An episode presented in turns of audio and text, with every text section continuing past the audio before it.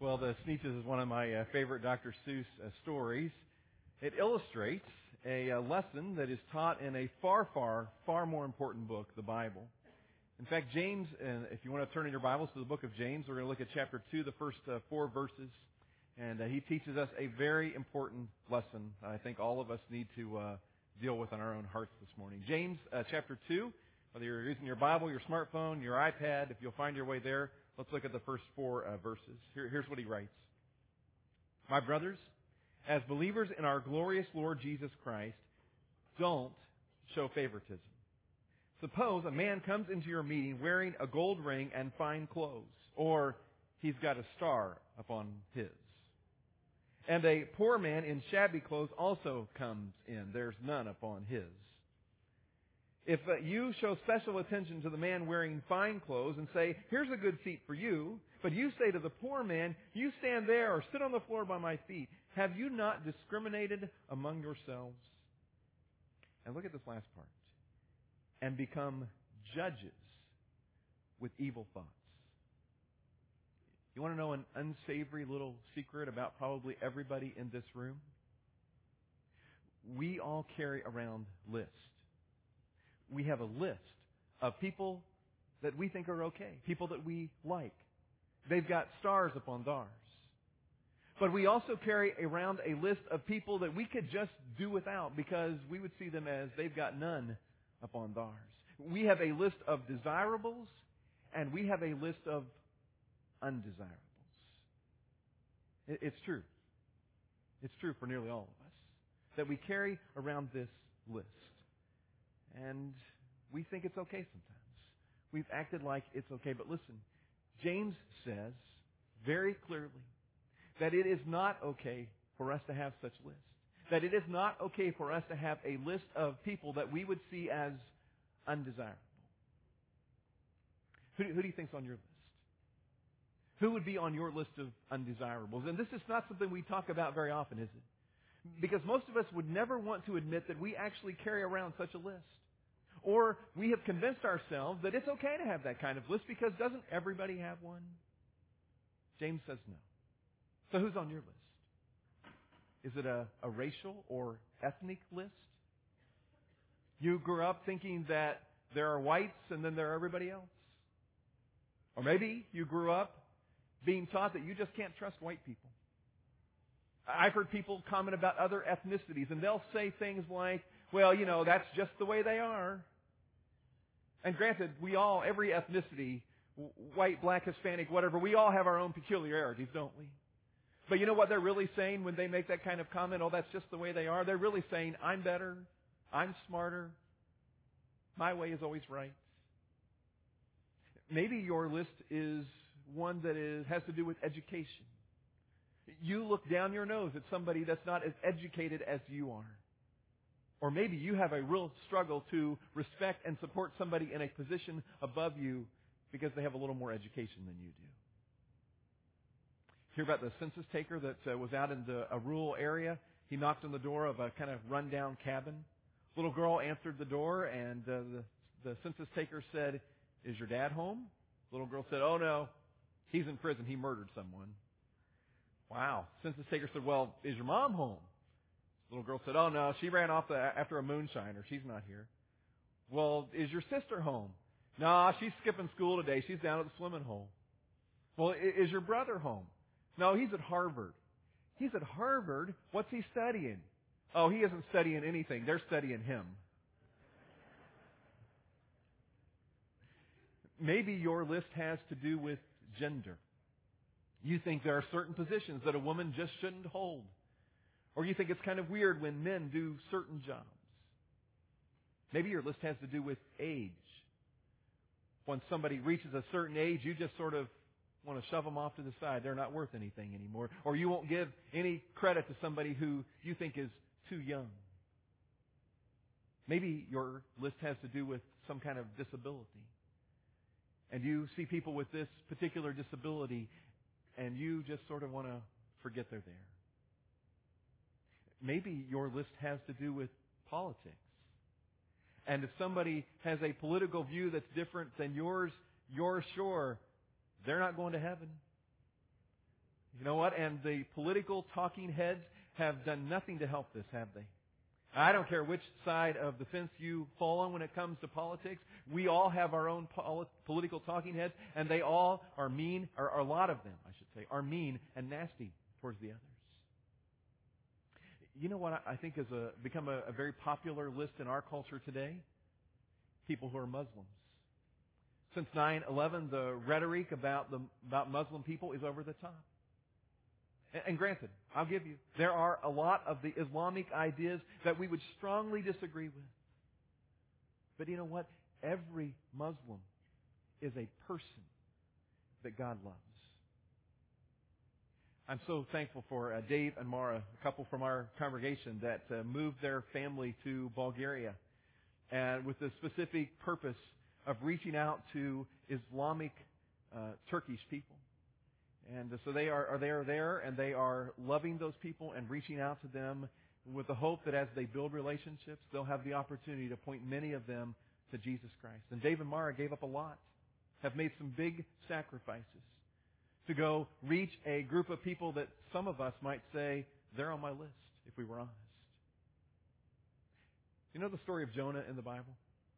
Most of us have probably heard at least parts of that story. Jonah was following God, and God said to him as his prophet, Jonah, I want you to go tell the people of Nineveh about me. And, Jonah said, ah, to himself at least, I'm not going to Nineveh. And do you know why? Because Jonah carried around a list. And the Ninevites were on his list. And so Jonah goes in the opposite direction, and everybody know, probably knows the rest of the next part of the story where he gets swallowed up by the big fish, and he spends three days coming to his senses, I hope, in the belly of that big well. And finally, when the belly vomits him out onto dry land, Jonah goes to Nineveh and he preaches about God. And a lot of people's hearts are changed. But what we don't often know about Jonah is the rest of the story that happens in chapter 4 of that book in the Old Testament, where Jonah, after lots of people have a change of heart and point their lives towards God, Jonah goes out under a tree and begins to sulk, moan, pout. God wants to get his attention, so God causes the tree around him to die. And Jonah gets really upset about the tree. And then God says to him, Jonah, you are more upset that that tree died than you are that there are 120,000 people in Nineveh that have no relationship with me. You're, you're more concerned about your list than you are about loving people like I love people. Jesus said, love your neighbor as yourself. And when he said that, he had just taught a story about loving somebody of another ethnicity. He had just said to some Jewish people, you need to love a Samaritan. He's one of your neighbors. And Jesus still says to us, love your neighbor as yourself. And your neighbor includes those people that are on your list of undesirables. Paul said it this way in the book of Philippians. He wrote, when you do things, do not let selfishness or pride be your guide. Instead, be humble. Give more honor to others than to yourselves. Do not be interested only in your own life, but be interested in the lives of others. It's not all about you. It's about others, including those who might be on your list. Gabe Lyons wrote a book called Unchristian. Listen to what he writes in his book. He says nearly nine out of ten outsiders said that the term judgmental accurately describes present day Christianity. Just to put this in practical terms, he writes, when you introduce yourself to your neighbor and you mention your faith, chances are he or she will think of you as judgmental. Translated, we have a list of desirables and undesirables. And that is exactly the opposite of what James says ought to be our attitude when he wrote again, My brothers, as believers in our glorious Lord Jesus Christ, don't show favoritism. Now, the Sneetches learned an important lesson in their story. And far more importantly, I think it is a lesson that God wants every one of us to learn. Don't be judgmental. Don't look at any person as less important or less human or less loved by God. We need to get to the point we realize that everybody has a star upon ours. And one of the steps for us getting to the point where we understand that we, we're all on common ground is by focusing more on what we have in common and less on what divides us.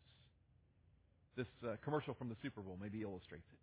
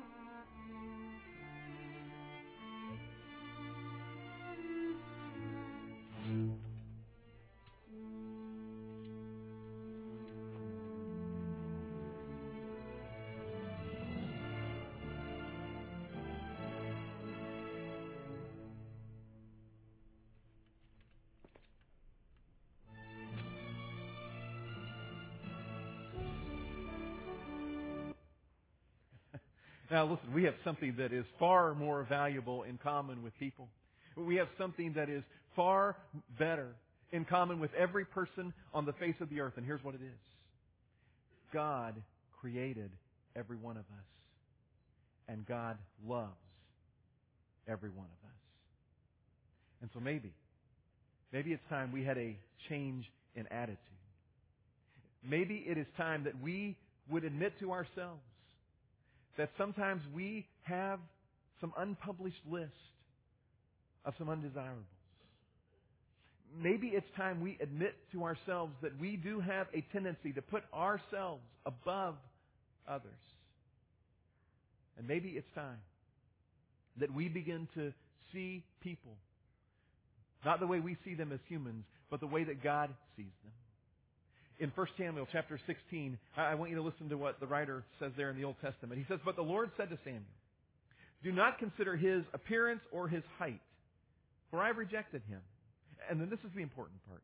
The Lord does not look at the things that man looks at. Because what do we look at? We look at outward appearances, we look at skin color, we look at what someone can and cannot do. Man looks at the outward appearance, he says, but the Lord looks at the heart this change in attitude requires a change in the way that we look at people. It requires us to look beyond the outward appearance of people and look into the hearts of people. One of my all-time favorite movies is Remember the Titans. It's the story of a Virginia high school that was uh, in the midst of desegregation and in this particular football season, they, the two schools came together and suddenly black players and white players had to play together and a black coach and a white coach had to figure out how to get along. And it started off very tumultuously. It was a battle. I especially like the story of these two guys, Julius and Jerry, who started off as bitter enemies on this football team. But do you know what happened over time to these two young men and to this entire football team? They stopped looking at the outward appearance and they started looking at each other's hearts. And as they were able to move beyond outward appearances to the heart, they became a team. And these two guys became best friends. Not just for a football season, but for the rest of their lives. Because they quit looking outwardly and they started looking at the heart. And if we're going to get rid of our list of undesirables, same thing's going to happen for us. We quit looking at outward appearances only, and we start looking at the hearts. Now, it requires a change in attitude, but to make this a reality in our lives, it also is going to require a change of some of our actions. In 1953, Billy Graham was just probably starting out in his career as an evangelist, and everybody knows the name Billy Graham. He was holding one of his now widely known crusades in Chattanooga, Tennessee. As they were planning for this gathering, there was an insistence on the part of the planners for Chattanooga that they honor the system of those times, which meant that there would be ropes placed and the blacks would sit on one side and the whites would sit on the other. Billy Graham opposed that and he kept saying that can't be that way. It's, that's not right. But they insisted. And so on the first night of this crusade, the ropes were in place, but Billy Graham himself walked down off the stage and he physically took down those ropes, saying there should no longer be any barrier between the two of us. And uh, when it comes to our lives, some of us have put some ropes up for our list. And it may not be about skin color. It may be one of those other things that I've mentioned, but we've got some ropes in place, and those ropes need to come down. Let me suggest two or three things that I think we could do to take the ropes down. The first is we can take down the ropes by getting to know them. We can take down the ropes by getting to know them. You know what? It is our ignorance that often fuels our list. It is our ignorance that often fuels our prejudice. We don't know them. We don't understand them. And so we keep them at arm's length. I have uh, had the privilege a couple of times now of traveling to Bulgaria and uh, working with the Roma gypsies there. I have quickly learned, uh, as I've traveled there, that the Roma gypsies are not seen in a, uh, they are downtrodden and the outcast of their culture. There is a lot of prejudice against the Roma gypsies. They are seen as people that shouldn't be trusted, they are seen as people that will take advantage of you. And so the Bulgarians want nothing to do with the, the Roma gypsies. One day while I was there in their village with the Roma gypsies, they took us by horse-drawn carts, just like this. There's some of us out into the woods for a fun day of uh, some chicken and I forget what we played games and all kinds of stuff. And as we came back from that trip, they actually, for some reason, they went a different direction and they took us through the town. And as we rode on those carts, I noticed as we were riding along the eyes of other people, Bulgarians, staring back at the gypsies. Now, part of the reason they were staring was because there were a bunch of Americans, and they were wondering what in the world are we doing with those Roma gypsies. But you know, a bigger part of it was I understood for just a moment what it must feel like to have someone stare at you as if they hate you and want nothing to do with you. And I thought to myself, how can you look at these people like that? You, you don't know them. Because during the time that I had been in the village with those Roman gypsies, I had come to learn to see into their hearts. And I had come to see people that you could trust. I had come to see people that were incredibly generous. I had come to see people that cared about each other. And I thought to myself, as those Bulgarians stared so hatefully, you don't know these people. If you knew their hearts, if you would take some time to get to know these people, you wouldn't look at them that way anymore. You would see them completely differently. And I wonder how many people in our lives we keep at arm's length because we've just never taken the time to get to know them. And so out of our ignorance, we sort of live in some fear of them. Now listen, it doesn't happen accidentally. You have to be intentional about getting to know them. You've got to be intentional about spending time with them, about placing yourself in situations where whoever it is that's on your list, you get to know them. And as you get to know them, you get to see their hearts. Here's the second thing I think we could do that would help to bring down the ropes. We need to realize we represent Jesus Christ. I um, I probably like a lot of you, I have a wide variety of crosspoint shirts that I wear. T-shirts of every color, it seems like. Seems like we're going to run out of colors eventually. And uh, so I wear these T-shirts. And uh, there are times when I've been out in my crosspoint shirt, and I'm in a store, and you know, frustrating things happen at stores. Sometimes, you know, there's a little conflict or whatever, and uh, there have been, you know, once or twice that I've been in my crosspoint T-shirt, and I've been ready to sort of you know, give some kind of little snide remark or something about my service. And then I've remembered, oops, I have on my Crosspoint t-shirt. I probably shouldn't say that today. I should just keep my mouth closed. Happened to any of you? You know what? As Christ followers, we all wear the shirts. Paul wrote this in Galatians chapter 3 verse 27. He said, all of you who are baptized into Christ have clothed yourself with Christ. We wear Jesus. And people who don't know Jesus are watching what we do. And they assume That what they see in us is what they would see in Jesus. And so if we're kind, they think Jesus is kind. If we're gracious, they see Jesus as gracious. If we are rude, what do you think they think about Jesus? And if they perceive that we've got a list, that we are putting ourselves above others, if our prejudices are shining through, then they assume that's how Jesus thinks too. We need to realize we represent Jesus Christ all the time. One more thing. I think that we could take down the ropes by serving alongside each other. By serving alongside each other. Something happens when you serve alongside of somebody and you have a common goal in mind. The walls tend to come down, don't they? Again, that's what happened in the movie Remember the Titans. They had one common goal. It was winning football games. And their common enemy became the opposing teams. And over time, as they focused on those things and they served alongside each other, the walls began to come down. And I think the same thing can happen in our lives. When we will find a cause and we will come alongside those who might be on our list of undesirables and we serve together, suddenly the walls begin to come down because we grow to understand each other.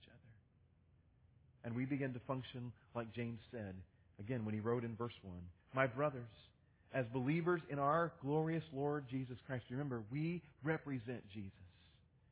Don't show favoritism. Don't show favoritism. Jesus said in John 3:16, "For God so loved the world." The world. That means that no one no one is beyond God's love. No one. No one is beyond the compassion and grace of Jesus Christ. And no one, no one should be beneath or below us. Friends, if we're going to honor what Jesus taught and modeled, if we're going to honor what the Bible says, then we've got to be honest with ourselves and admit if we've got some list in our lives and we've got to destroy the list. Because that's what God calls us to. Would you pray with me? God, would you help us to be really honest with ourselves even in this moment? God, I have a tendency to want to deny the fact that I have any list. And I'm guessing there are a lot of people in this room that are the same way. So, God, I'd ask you today to, right now, through your Holy Spirit, would you come to every one of us? God, help us to see if there are any lists in our lives. Any list, God. Anybody that we have taken and we've kind of put them on the shelf and said, well, that's an undesirable. I don't want anything to do with them. God, would you break us of that today through the power of your Spirit? God, would you give us eyes and hearts that see people as you do?